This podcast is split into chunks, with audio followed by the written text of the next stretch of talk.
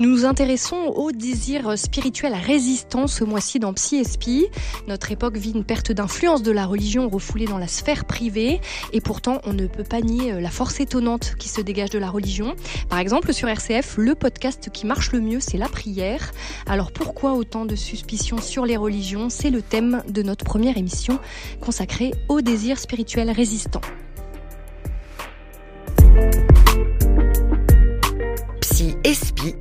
Sophie Lecomte, avec le Père Jean-François Noël. Bonjour Père Jean-François Noël.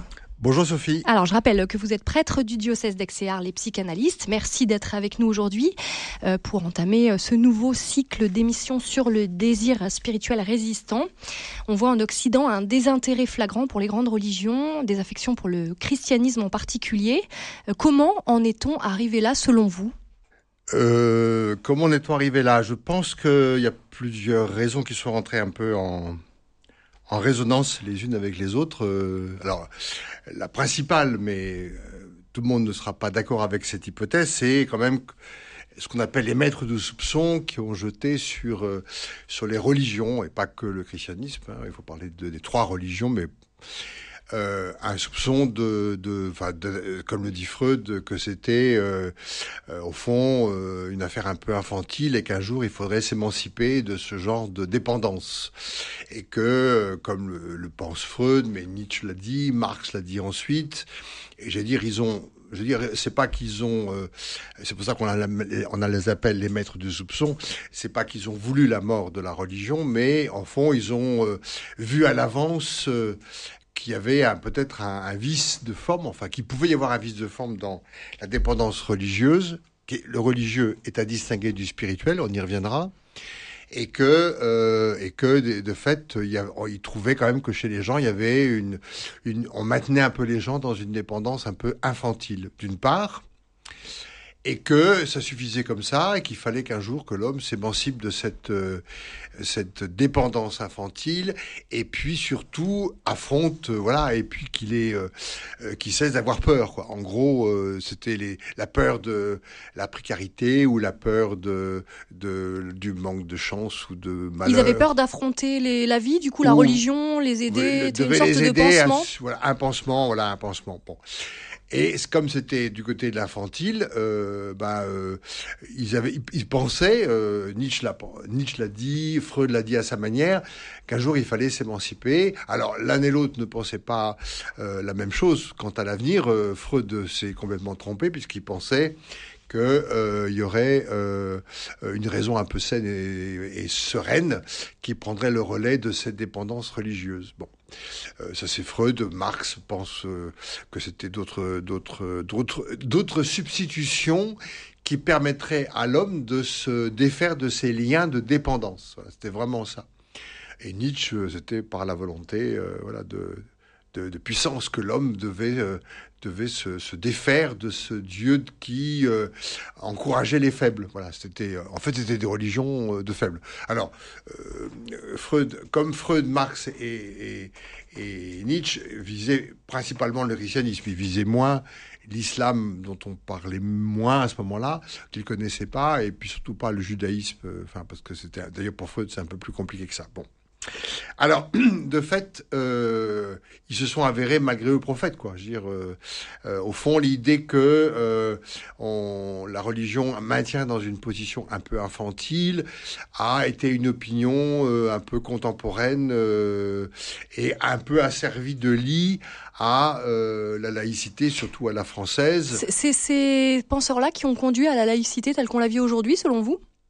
Ah oui, je pense qu'il y a eu, euh, ça a servi de, de, de, point de départ à, à une laïcité, surtout euh, à la française, qui n'est pas du tout celle des autres pays, et qui... Euh... À la française, vous voulez dire, c'est-à-dire qui, qui met la religion dans la sphère privée, qui voilà, ne veut ça, pas la qui... voir dans l'espace public. Voilà, Est-ce est que c'est ça, c'est pas un phénomène récent? J'ai l'impression qu'on se crispe beaucoup plus ces dernières années qu'il y a peut-être 30 ans sur cette question de la religion.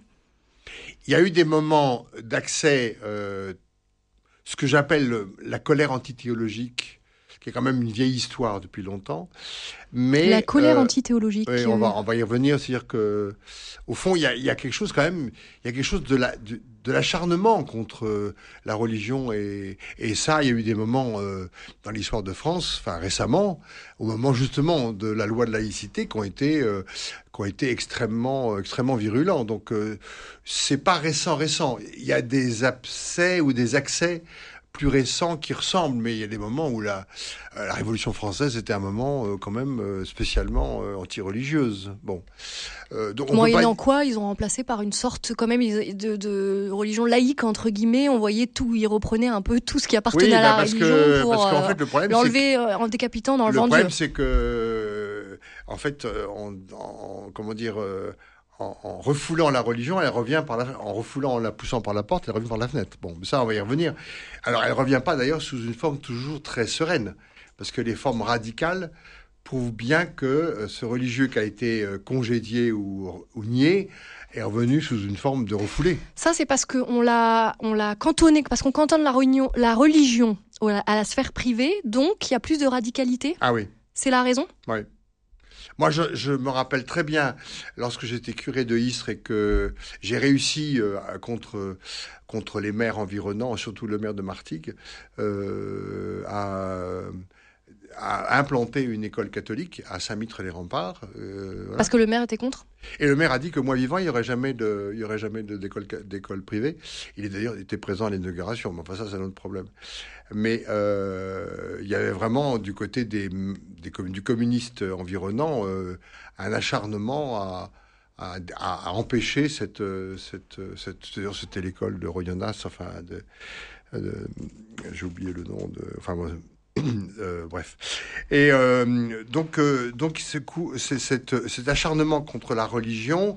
alors, il y a eu des accents récents de différents courants, courants politiques qui, l'ont, qui ont poussé à, se, à congédier, à accepter malgré tout la religion, mais à la renvoyer à la sphère privée. Alors oui, c'était pour revenir à mon histoire que j'ai pas terminée. Après, j'aurais une autre question. Hein. De, le, le recteur, c'est public puisque c'était le discours du recteur de l'académie qui était présent à l'inauguration de cette école, puisque elle est sous, sous contrat, donc il était présent, a dit une chose euh, que j'avais jamais entendue de la part d'un fonctionnaire de l'État, que si on avait fait la même chose pour l'islam, on n'en serait peut-être pas là. Que si on avait accepté qu'il y ait des écoles musulmanes et des écoles catholiques et des écoles donc religieuses et des écoles juives, euh, on n'aurait pas euh, ce refoulement. Enfin, je le dis dans mes termes, hein, c'est pas comme ça qu'il l'a dit, mais enfin, il l'a quand même dit clairement devant le président de la région et d'autres gens qui sont très connus, euh, qui ont voilà. mais je crois qu'il a raison, c'est-à-dire que en refoulant du religieux, on le, on le radicalise. Ou alors, on le, alors on va voir, il y a différentes issues à cette, à cette, ce refoulement, mais la forme classique, c'est la forme radicalisée, radicalisée ou la forme violente. Renvoyer la religion au registre privé, c'est forcément négatif pour vous? Absolument. Parce que il faut différencier euh, la religion, qui, est un, qui est une, qui est, qui est une, un, un, comment dire, des rites, des mythes, des paroles, des récits autour des différents événements de la vie. Ça, c'est le religieux. Et chaque religion a ses références émitiques et rituelles. Euh, le Coran pour l'islam, euh, la Torah pour les juifs, euh, la Bible pour les chrétiens et les rites que nous avons nous chez les chrétiens qui touchent aux différents événements de la vie, c'est-à-dire la naissance, l'amour, la mort. Ça, c'est des rites. Ça, c'est là le religieux. Le religieux, c'est une forme donnée. Alors, il se différencie, et c'est important à le dire, du désir, du désir spirituel. Est-ce que c'est clair ça? Oui, mais est-ce que eh, je, fais une petite parenthèse On parle euh, de renvoyer la religion au registre privé. Pourtant, vous voyez euh, sur RCF, le podcast qui marche le mieux, c'est la prière. Comment on l'explique ça? Mais parce que justement, euh, je pense que le désir spirituel, c'est là que Freud s'est cassé le nez, on pourrait dire, il est toujours là. En fait, Freud a une longue correspondance avec un pasteur qui s'appelle Pfister, qui est un pasteur protestant, qui lui est croyant, qui devient psychanalyste aussi d'ailleurs. Et euh, Pfister est désolé que Freud n'entende rien à cette affaire religieuse. Et, et, et Freud, euh, enfin le pasteur, fait état qu'il y a dans l'homme un désir de, spiritualité On va voir ce que ça veut dire. Et ça peut être, euh, et ça peut être, euh, voilà. Et, et, si les gens sur RCF sont plutôt avides, c'est qu'ils veulent prier, mais pas forcément dans une église. Enfin, j'en sais rien. C'est-à-dire que quelque chose entre le religieux et le spirituel, c'est grippé. Comment on explique l'hémorragie des fidèles Parce qu'en en fait, ils, le désir leur désir spirituel n'est pas satisfait. Ou alors il y avait peut-être trop un, un, carcan de règles, de choses à faire, ou peut-être qu'il leur a pas plu. oui, euh, c'est-à-dire que euh, beaucoup, combien de gens me disent, moi je vais dans les églises quand il n'y a personne? Mais comment vous l'interprétez ça? Ben, je l'interprète que le désir qui a en eux de, de, de, de, spiritualité ou de transcendance ne trouve plus, à tort ou à raison, de quoi se satisfaire dans nos messes. Alors, qu'est-ce qu'il faut faire pour contrer ça? Attendez, alors, attendez, avant d'arriver, euh, été euh, plus de 20 ans curé. Je me suis posé la question le matin, le midi, le soir et en dormant. Euh, donc, allez pas tout de suite à la solution. J'en sais rien. Ce qu'il faut déjà, c'est constater qu'il y a un divorce entre le désir spirituel des gens et la réponse religieuse. Et pour autant, il ne faut pas sortir de la religion. Peut-être qu'il faut en sortir pour mieux revenir. Vous, vous pensez que dans, dans, dans, une vie de croyant, il y a un moment où on s'éloigne Forcément? Pas forcément, mais ça peut arriver qu'on soit euh, pas forcément d'accord euh, euh, avec ce que dit le curé dans sa paroisse ou avec ce que disent d'autres chrétiens ou ce que disent les autorités ecclésiastiques et que euh, et euh, euh, on trouve plus de quoi euh, nourrir son désir spirituel qui lui ne s'éteint pas. Merci beaucoup, Père Jean-François Noël. Je rappelle que vous êtes prêtre du diocèse d'Exéar, les psychanalystes, et vous pouvez retrouver cette émission en réécoute sur rcf.fr ainsi que sur toutes les plateformes de podcast. Et on poursuit notre discussion sur le désir spirituel résistant la semaine prochaine. Belle semaine à tous sur RCF.